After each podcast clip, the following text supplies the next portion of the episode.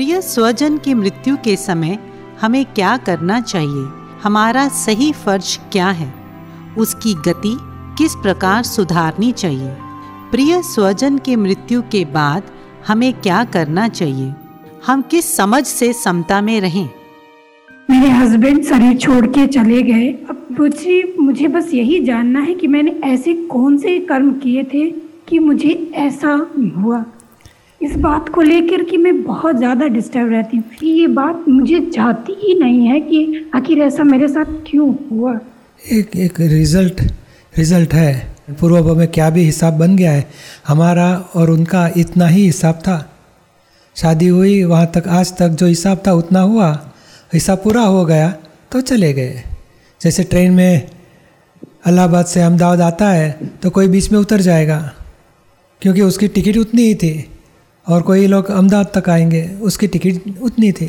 तो हिसाब वाले इकट्ठा होते हैं। हमारे राग जैसे मेरे पति, मेरी वाइफ मेरे बच्चे, मेरे माँ बाप हमारा मोह हमें अटैचमेंट में रखते हैं।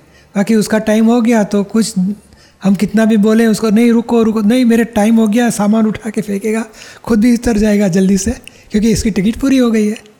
तो ये जीवन ऐसा है। अनंत अवतार यही, पूर्व भाव में भी ऐसा ही हुआ, उसके अगले भाव में भी। और नए पति मिलते हैं, नई वाइफ मिलती है, नए बच्चे होते हैं। ये जन्म में हिसाब पूरा करके दूसरे जन्म में आते हैं, वहाँ दूसरे सब संबंध में आते हैं। जिसके साथ ज़्यादा राग द्वेष हो गए, वो पति होएगा उससे कम राग द्वेष वाले बच्चे होएँगे। इससे सब व्यवहार में सब लोग हिसाब वाले आते हैं, हिसाब पूरा करके चले जाते हैं। अभी ये करना चाहिए कि आप मोक्ष मार्ग में आगे बढ़ो। मैं आपको राग, द्वेष, मोह से मुक्त करती हूँ और आप मुझे भी मुक्त करो। मैं भी मोक्ष मार्ग में आगे बढ़ूँ। हमारा हिसाब था अभी फ़ाइल हमारे इतनी हिसाब वाली थी तो पूरा हो गया। जैसे पच्चीस पा, पाँच लाख किसी से लिया होएगा तो पाँच लाख दे दिया तो बाद में वो आदमी दिखेगा ही नहीं हमें क्योंकि राग द्वेष का ऐसे पैसे का हिसाब पूरा हो गया। ये राग द्वेष का हिसाब वाला संसार है।